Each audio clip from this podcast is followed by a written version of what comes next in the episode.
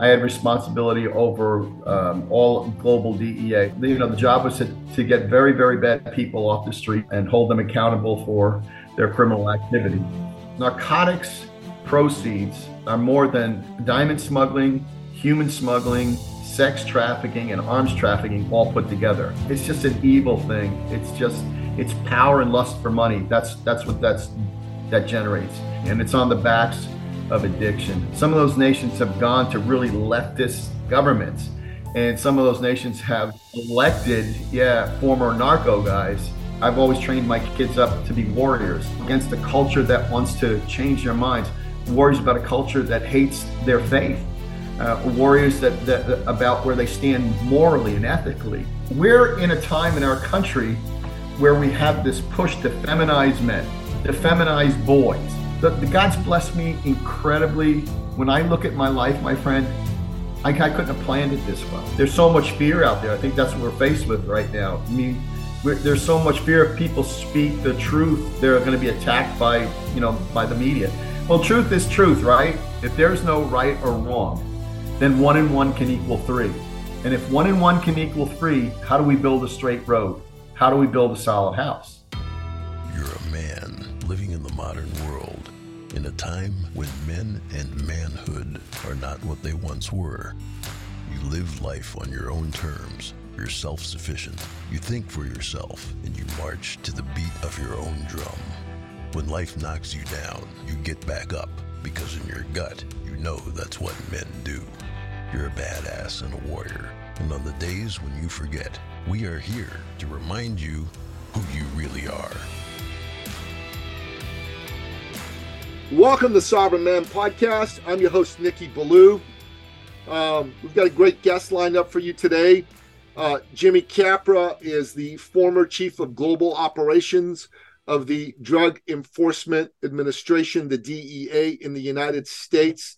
Um, he's been a man who's also been out there since his retirement, speaking, talking about teamwork. Um, he's been a warrior out there in the world, but he's been a warrior that's come from a space of love. And I wanted to have him come on the show today to talk about man as protector. Welcome to the show, Jimmy.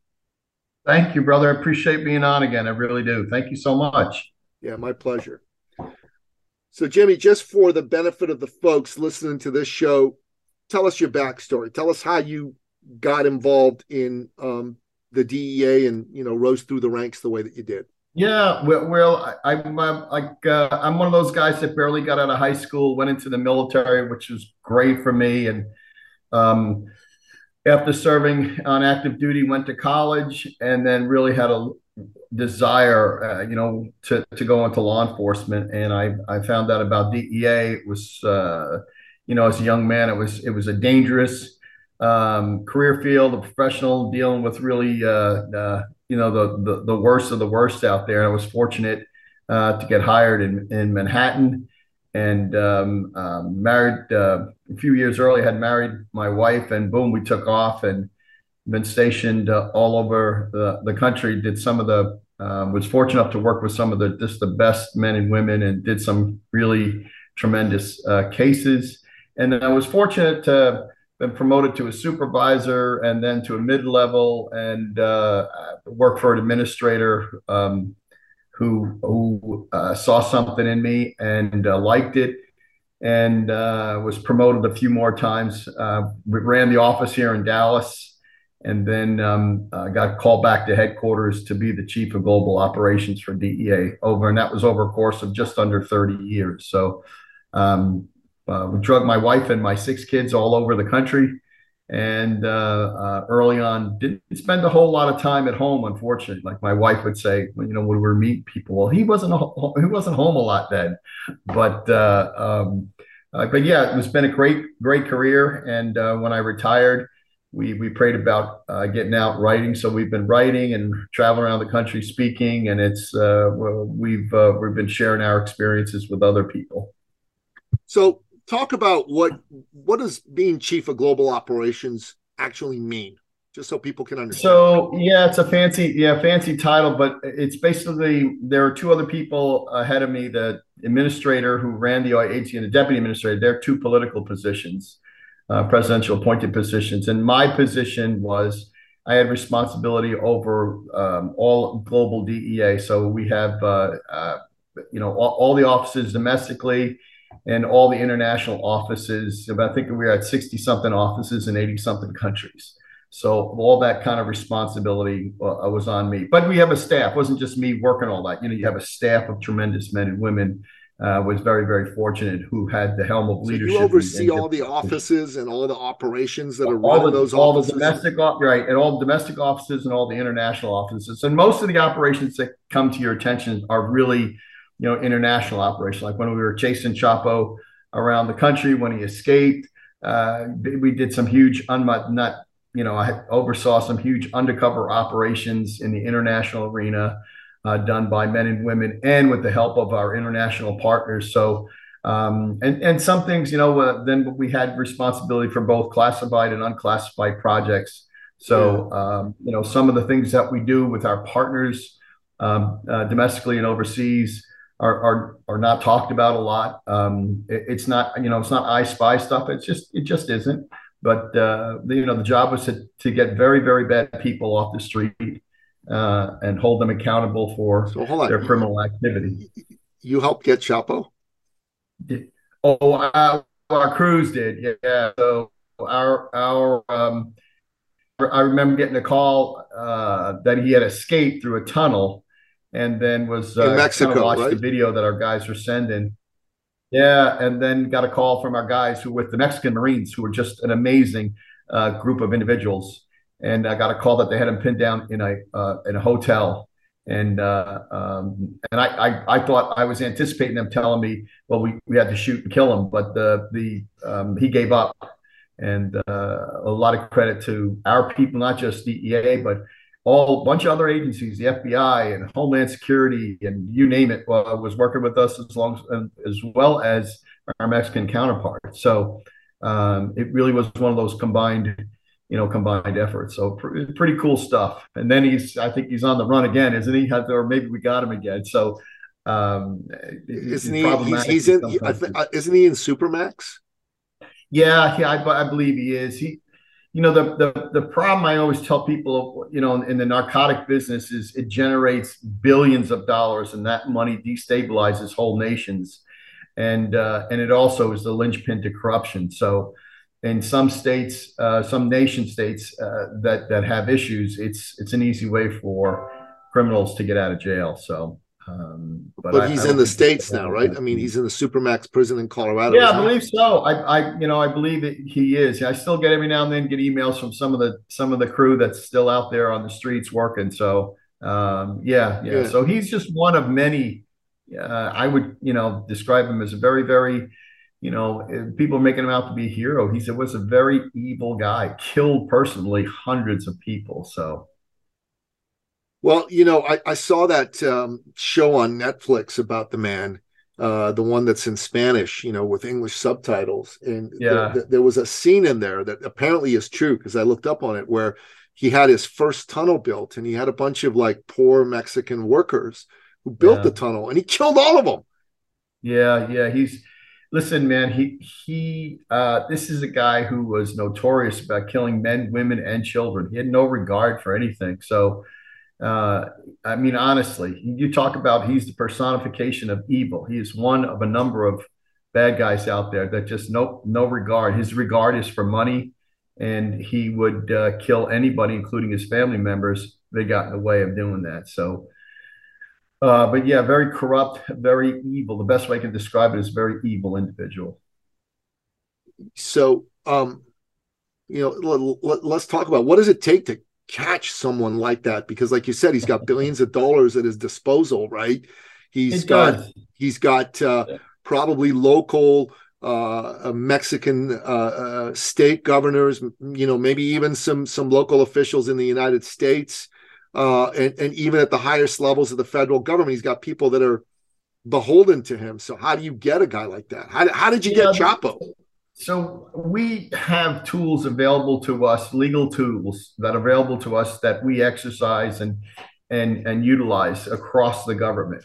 Uh, we work with you know our partners and other federal agencies to assist us uh, in locating him. We have a bunch of tools without saying what they are. They're, they're legal tools. We work with the United States Attorney's Office, uh, the Department of Justice. I know they're getting banged up recently, but we have these relationships with our partners who are the prosecutors who uh, allow us to get us warrants to do a variety of different things from uh, wiretaps to uh, using tools that are that are are not common tools that law enforcement use maybe domestically. And those are all we use those legal means to do our best to uncover where hiding. And plus to be you know we we work with our international partners and have had to develop these fostering relationships knowing full well that you know there you know corruption sometimes is a, a, problem you know is problematic but we do our best to kind of circumvent that and to work with men and women that we call vetted so they've been They've been. Uh, but, but, but hold on a sec. This guy was in Mexico. He wasn't in the United States. So no. how do you mm-hmm. catch a guy like that in Mexico? Yeah, yeah. You know, you like I said, you you work with your international partners, and and he's reaching out to a variety of people. The the the neat thing is when when he starts using his electronic devices, there are legal means where we can track those. And it's just finding out how he's holding them, and and where he's holding them, and if he's holding them. So and he's no he's no stranger to you know to the to the ways and means of getting around some of this stuff so you got to be diligent it's you know it takes it it takes a long time and it takes our ability to develop these kind of relationships that we have with our international partners uh, because we don't work independently. So you you're relying Mexico on things like you're relying on we, things like uh, like technology but you're also are you you also dealing with people who are like you know I'm not going to ask you to give up anything, right? But I mean, you, you, probably have some sort of intelligence network, human intelligence that gets you good answers about things like we that. Do. Right? We do. We, we actually do. We rely on that. We rely rely on, on on people. You know, people on the ground, and we rely on uh, informants, but we also rely on the intelligent capabilities of not only within the U.S. government, but like I said, within the international agencies as well that help uh, you know that help provide too. So again, we we don't operate independently in any nation. It makes for a good movie, but but that you know that doesn't happen. It's not there's reality. A treaties, no, there's a bunch of treaties, and that's why establishing these relationships, like our guys and gals are stationed in places where entire governments are corrupt. And I'm not saying uh, Mexico has come, has come a long way. I, I think of Colombia when I first came on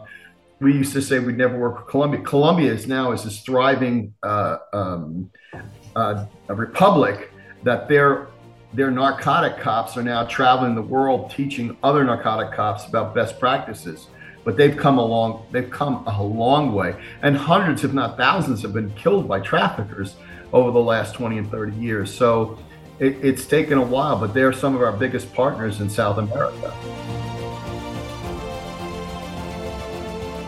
Is Colombia still dealing with narcotic traffickers at the same level that they were dealing with in the 80s? Yeah, yeah, they are. Well, that most all of South America, you know, some of the Colombia, Bolivia, Peru, Venezuela, um, you name it, they've all got, you know, especially as those nations. The sad part is, if we're keeping an eye on this, some of those nations have gone to really leftist, you know, uh, governments. They have. And some of those nations have elected, yeah, former narco guys yeah, uh, which which is really kind of problematic, and, and and it's because it's money. It's that that money that money produces the kind of corruption that's you know we're talking about b billions of dollars. Narcotics proceeds are more than diamond smuggling, human smuggling, sex trafficking, and arms trafficking all put together.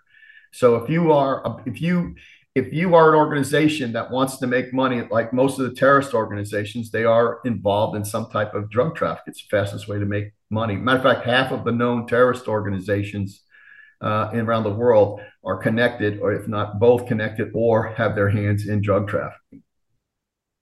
So no kidding. Crazy. So so Colombia. I mean, you know, you don't hear as much about Colombia uh, since folks like. Uh, Pablo Escobar, the Medellin and the Cali cartel guys got taken yeah. down. So those organizations are still around. So yeah, no, but so the Cali, the Medellin, North Coast cartels, all of those are gone. Now there are independent, you know, traffickers down there that have gotten smart. You don't you don't hear most of the drug trade that you hear about in the United States is done by Mexican drug trafficking organizations. They still get their dope, you know, their their uh, their cocaine from South and Central America. That's still coming up through there from a bunch of independents. but the day of the the, the large scale cartels are gone. In Mexico, the, the the the very scary thing in Mexico is their new generation cartel that's down there. If you see any pictures of them, they, they're a standing army. They're literally uniformly dressed. They have military grade weapons and vehicles and everything. And and quite frankly, they've gone into a narco terrorist group, and they are a national security threat, I believe, to the United States and to Mexico. And they are flaunt themselves in, in well, places. Yeah. They control some of the border, a lot of the border, and they control some states within Mexico. And it's a scary, it's a scary thing. And I don't think we've gotten around to. A few states have, but from our nation, we have not uh, we have not done enough to address that. Well, last night Donald Trump announced that he was running for president again, and um, I listened to part of his speech, and one of the things he talked about is that he was going to designate the cartels as uh, terrorist organizations, and he was going to use all the the uh, tools available if he becomes president yeah. to go after those guys and crush them. He basically said he's going to wipe them out like he wiped out ISIS, and you know, you may like Trump, you may not like Trump, but there's no question that the man kept his freaking promises. You know what I'm saying? Yeah, and, and, and it's true. They've they've they've continued to grow uh, despite what the Mexican um, government is is doing. Uh, and again, they've they've suffered tremendous losses with their federal law enforcement, their military, um, but they're but they're now faced with a a tremendous uh, adversary in this cartel that is now that looks like a military. So when you see pictures of this kind of, I think it's new generation. Um, it, it's frightening. You think you're looking at a, at, you know, at some arm, army out of uh, Central America. It's in Mexico, and so and then some of the firefights that are caught on video are you, it's it's a war. It's a kind of a war zone. Wow. And so um, how they're funding that is, is through those narco dollars, and they're getting weapons from a lot of places around the globe, including some weapons that are leaving the United States to go down there. Hmm. So crazy um, it's crazy. It's gotten well. We've made a lot of headway. Uh, it, you know, it, it's still uh, it's just an evil thing. It's just it's power and lust for money. That's that's what that's that generates the drug trade. Power and lust for money, and it's on the backs of addiction of men and women who are addicted to this junk.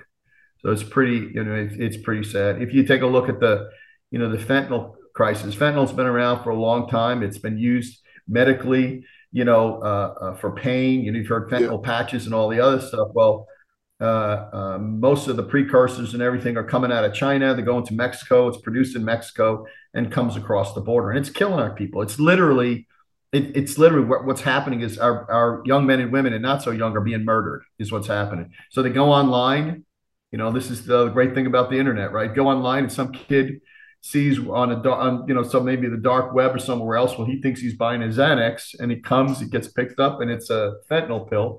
And what'll kill you fentanyl if you take a if you take a, a pencil and sharpen it if you put a little bit of fentanyl on the tip of a pencil that's what will kill you so these kids think they're taking a Xanax or something else, and they pop it, and in about you know 20 minutes later, they're they're, dead because fentanyl's a, a, a, central nervous system, you know, depressant. So what happens is the brain says, "Okay, stop breathing," and, and boom.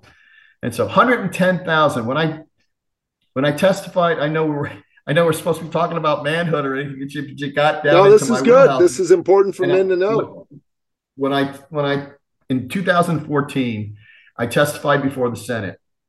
Never forget it between Grassley and Feinstein, and and uh, we are supposed to be testifying because at the time we had hundred had hundred of our guys in Afghanistan doing counter narcotics work with the military, and so the question came that Grassley asked a question. He went left and said, "What do I think about you know the drug legalization in our country?" And uh, I, I, I told both Feinstein and Grassley, I said it's reckless and irresponsible. Absolutely, I said we're gonna you're gonna go down this road and in five years, you're going to come back to our agency and say, "Oh my gosh, how did we get here?"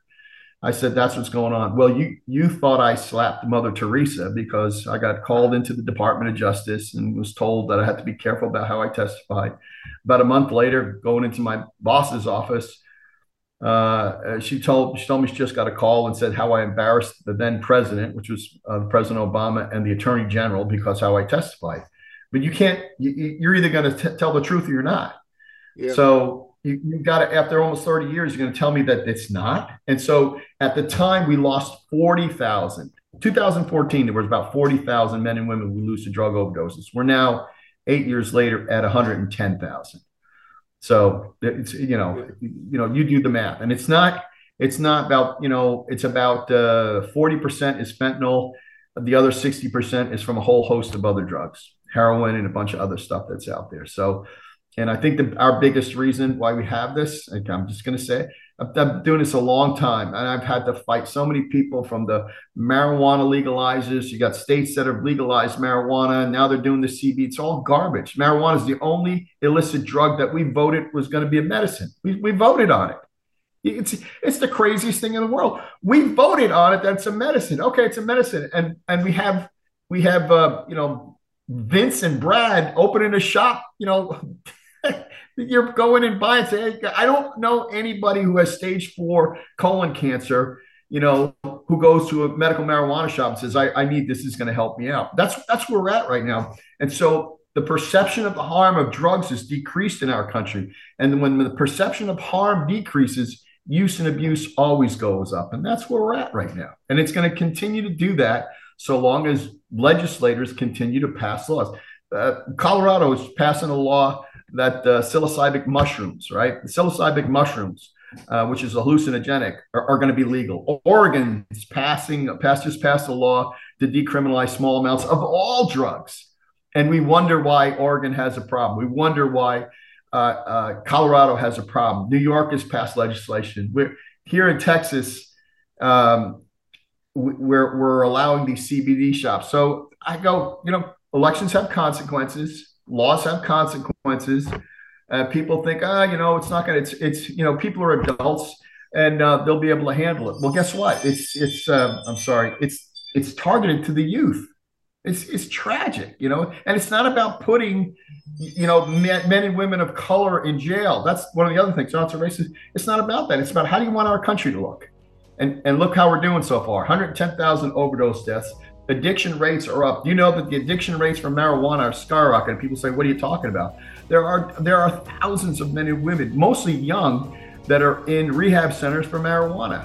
It's it's incredible, and and and we've warned not just not just the guys and gals that were serving the country as agents and officers, but but the healthcare people have been saying, "Hey, man, this is not a good thing. You know, this is not a." So you know, so here we are. You know, here here we are. I had a friend who um, she she had uh, she had cancer and she ended up passing away from it, and she was using medical marijuana.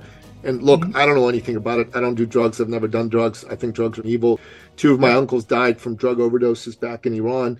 Uh, I have no interest in drugs myself, uh, and um, you know I'm concerned that my sons will get caught up in it uh, because that's the world that we live in these days. But um, the world the the world of drugs and, and, and, and medical use of marijuana and all that crap is something that's around and I, I think it's I think it's messed up that people do drugs. Marijuana yeah. stinks. There's a lot of people who smoke it, you know, legally yeah. out in the street. You can smell it out yeah. there. I think little kids are smoking it. I think it's bullshit. Yeah. Yeah, it's funny that that uh, you know I always use Colorado. I, my my uh, one of my sons went to the Air Force Academy, so we were constantly up there visiting. As a matter of fact, one of my close friends ran the office up there and uh, was an out, you know, proponent against the marijuana stuff. And the, and the so-called uh, peaceful marijuana guys, you know, attacked his home, broke into, uh, cyber attacked his computer. Uh, he had to, he had to, you know, was threatened his family. These are all the peaceful medical marijuana people. Of course, this is years ago, but uh, again, the, the, this whole thing is about making money. It has, listen, no, now that now that uh, recreational marijuana is is I think passed in in Colorado, nobody hears about the poor sick people anymore. So I want to go listen. How many? How are all the sick people doing that are smoking weed? In Texas, I testified here in Texas some years ago, and they were coming out and said, "Well, it's got we got to help all the seizing babies." And, like, and people, yes, we got to help the seizing babies. I said, "Are you out of your freaking minds?"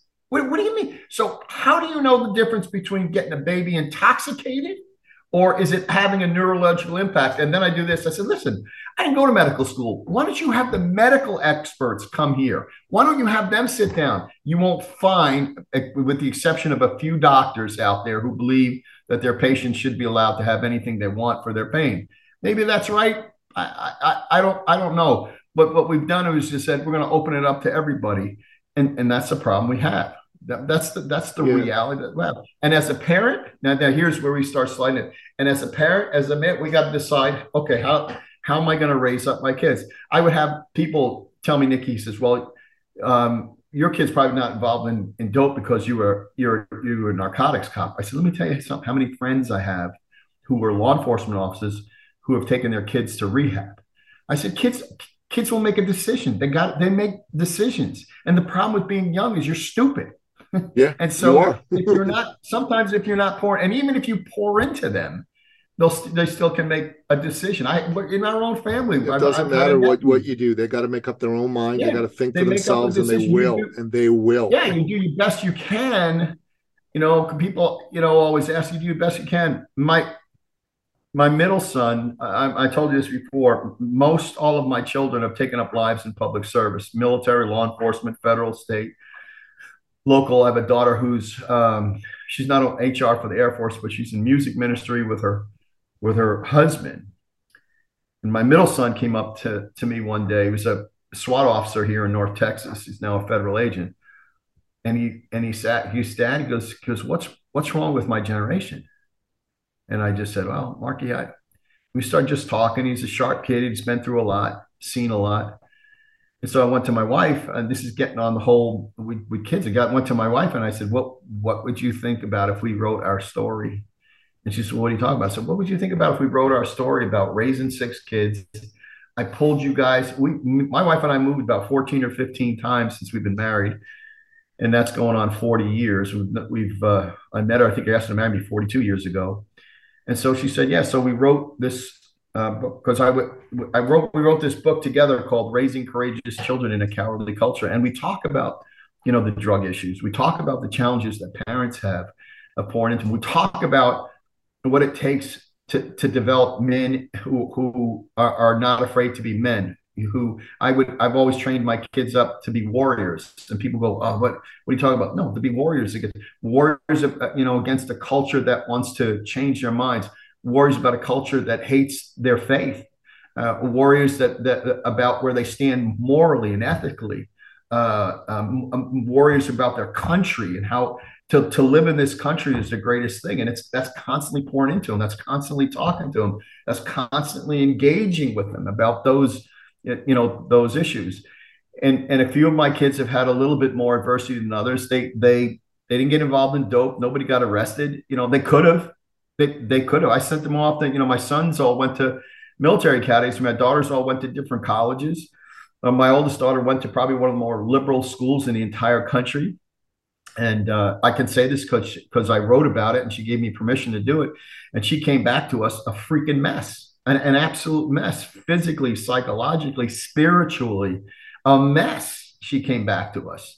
And in and in short order, she got her life back on track, and we poured into her, and and boom. The next thing you know, like you know, I, I asked her one I, I asked her one night, you know, what you know, you got to start thinking about where the good Lord wants you to go. And she said, "Daddy, all I've ever wanted to be is a police officer," which shocked me. I didn't know that.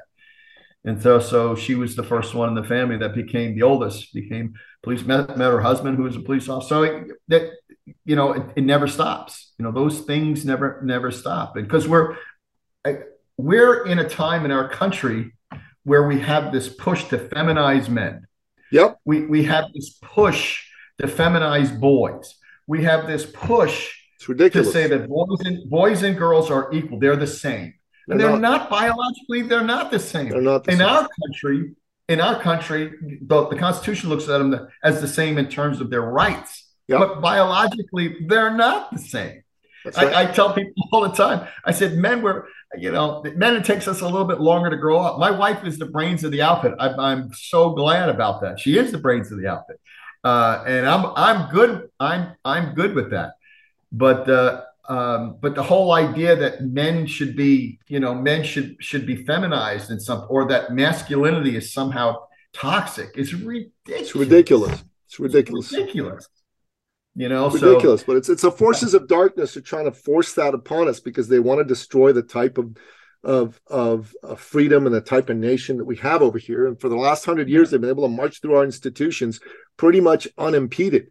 Um, and yeah. we're now finally at the at, at the stage where we're either going to do something about it, we're going to lose everything good about not just America but all of the West, all of the freedom loving parts of the world. And it, it's I'm really glad that our conversation's taken the turn that it has because I think it makes it a more valuable conversation than it, it would be otherwise. So here, here's a question I got to ask you. I mean, listen, you were chief of global operations at the DEA. You were involved in things like getting people like Chapo uh, arrested, chasing Chapo. Man, that's a great title for a book. Why haven't you um, written all that out in books and put yourself out there to talk about that sort of thing? So here's why, uh, and I get asked that all the time I, I, I um, because there's so many guys and gals out there that are actually that are they're doing two of my two. I have two close friends. Um, you ever see a show on Netflix called Narcos? Yeah, it's called it's called Narcos. Okay, both of those guys are good friends of mine. Both of those guys are the real deal. They were there uh, in, in South America. They they were there. Now they'll tell you, especially uh, my buddy Steve Murphy will tell you. He goes, listen, they stuck to they they stuck to the storyline, but a lot of it's made up because it's Hollywood. You know, a lot there are a lot of, of things that they did in the movie that you know that didn't happen. But there's so much out there about you know there I was, you know there, there this is who I was, there I was, there I was, there I was. I did. um I was fortunate to still my crew and I in 1989. I was a young agent, and my partner on the street, Bill Sherman. Uh, we're chasing tractor trails around, and we wound up uh, doing an investigation uh, um, that literally we seized 21 tons of cocaine in a warehouse and over 13 million dollars and took down an entire um, um, Mexican cartel group. Took six years to finish up. It was great. It was great. But I can't tell you how many people since that, because you can't write when you're on the job, you know, have, have ran and took that and said they did it or who did it. I, I just don't have the, you know, I don't have the time. I get asked sometimes to do that, but my, where my heart, where my heart is, Nikki, because I all day long could talk stories, but I'd be one of the other guys out there. I was, you know, if it wasn't for me, I, I just the, the God's blessed me incredibly. If when I look at my life, my friend, I, I couldn't have planned it this well. I could I could not have planned it this well. That's why I, when you and I were talking the other day, I, I, I said, listen, if if if I never speak another another if I never get another speaking engagement, I'm good, man. God's blessed me. He continues to bless my family, my wife, my I, I, I, look around and I go because every now and then you go ah you know by now I should have been speaking to thousands of people but and I got I realize I have a good friend of mine he's accountability brother he goes think about the time that you had with family with my grandchildren all this other stuff. So he asked me why haven't I written those things? I, I'm not you know I, I know it's good for movie stuff and I've, I've sent a few things up for people to look at but you know my, my heart is really speaking to, to men uh, about issues, to speaking to groups about leadership, to speaking to people about family issues. I understand. I understand. You got to understand this, Jimmy. Facts tell, stories sell. People, yeah, human beings, we connect with the experience of story. Okay, when you yeah. tell your stories, it ain't about you. It's about getting yeah. those people to connect to the shared experience of being human, brother. That's why we love the best movies in Hollywood you're not watching yeah. Rocky because you know you're going, oh, what a great guy Rocky is. You're watching Rocky because there's a thing about Rocky that's in yeah. you, and you you get to connect with it. You get to have that experience of shared humanity. Now, I'm not telling you to go write movies. I'm just telling you you got a whole bunch of good stories to talk about, no.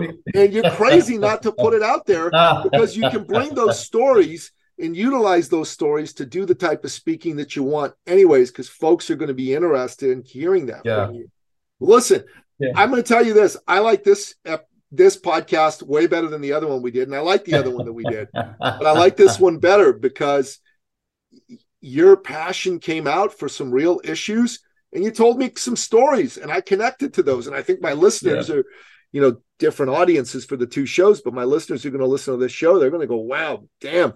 This dude's great. Nikki, bring him back, which I'll bring you back. We'll talk about more stories. But Jimmy, well, truth listen, is I do this you know? for a living, man. should listen to me. I know what I'm talking about. well, truth is truth, right? That's the that's the thing. You can't, you know, there, there's so much BS out there, but the, you know, when you start sharing with people what the what the truth is, it's a funny thing, you know, with the whole drug issue here in the United States. I tell, I say this all the time. You know, it's uh, I'm I'm unashamed of my faith. I said, you know, you know, you know, when light comes came into the world, and men love darkness, and it's you see it with the whole drug culture thing in our country. It's like you, you can have scientists standing up and say, listen, this is bad for us, and people, no, no, it's going to be fine. And people looking at the camera and, and fine. My, I, I was uh, attacked, no big deal, you know, on on media and stuff, uh, and, and then national media was attacked after I, uh, you know, testified uh, some guy was really made made light of it, and you know thought I was over you know, overly dramatic and all the other stuff. I just go ah, and then He's some dumbass kids, journalist. Who cares what he thinks? yeah, no, exactly. And my kids would get so annoyed because I've written some some op eds and some other things, and of course, you know, it, you have keyboard cowards that get on there. Keyboard cowards, like, baby. Don't write that down. Read, That's good. Yeah, don't read that crap, Dad. They said this about you. So what do you want to be? Want to go beat them up? They're, they're idiots. Yeah, I, I know. I know. I have a good friend of mine. We retired within a couple of years of each other. Said this same thing as you know. You really, you really should write a few of those things down. I said, well, I, I actually have them all written down. It's just a matter of doing some stuff. But, but anyway, so yeah, so it's. I, I think the, you know, and all this stuff when we talk about toxic leadership, the biggest thing is is um, how that impacted my wife and I raising our children not to be afraid there's so much fear out there. I think that's what we're faced with right now. I mean, there's so much fear if people speak the truth, they're going to be attacked by you know by the media. We have we have pastors that have remained silent for so long because they've been threatened that they're going to take their 501c away from them. Uh, literally been threatened if you say anything about this issue.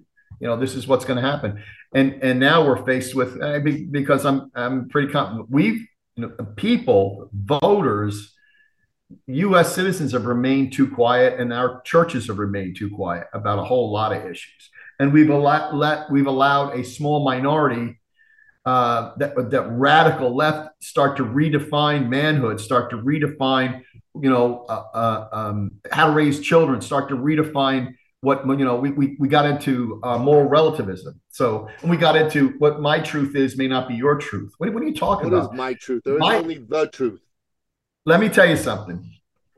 When I was faced with this whole crap about moral relativism and stuff, and and I was my wife, and she's a, a math major and a computer science major. She has a those are her that's her degrees. Brilliant. And she says, you know, honey, if there, because I, I posit a lot of times, is there a right or wrong? And for, for, instance, so I would say this all the time: is there's a right and wrong? And she's watched me speak a couple of times, but she's smarter than I am. She goes, you know, honey, goes, if there is no if there's no right or wrong, then one and one can equal three. And if one and one can equal three, how do we build a straight road? How do we build a solid house? I say, dang on, you're smart. You should be doing this stuff. But let me give you let me give you an example. I got asked to go speak at an event on Texas A&M, a leadership thing for for these upcoming young men and women who are top of the line in their schools, about a thousand of them and everything. And I opened up with this. I said, and that's just what I said. I said, Is there a right and wrong? That's how I opened it up. Nikki, you could hear a pin drop. They were looking at each other. Nobody was sure how to respond. They, they, they, I was, there was a palpable uh, um, silence in that, in that auditorium. And then I did this. I said, Is it okay to punch a baby, a newborn baby in the face? Holy crap, they all started screaming, how could you say that? Everything else. I said, well, then is there a right or wrong? Of course there is. But but we're we've sat back for too long and didn't push back about this craziness that's out there that there is no right or wrong. Well, if there is no right or wrong, then the kid that just shot three UVA football guys, and it's, it's okay. It's just his opinion. There's no right or wrong. What are we going to do? Why should we arrest Listen, him? You know, I'm going to repeat well, this to you again, brother you're going to get this message out in a bigger way if you write those stories and you got to you got to really hear me i know you don't want to hear me but i'm telling you you're going to get this message out in a well, bigger way if you start telling those well you'll yeah right. well you i actually sent you all my books so some of those are in the books themselves so chasing chapo baby chasing chapo that's it Folks like that. That's what I'm talking about. And let the message come in underneath the story.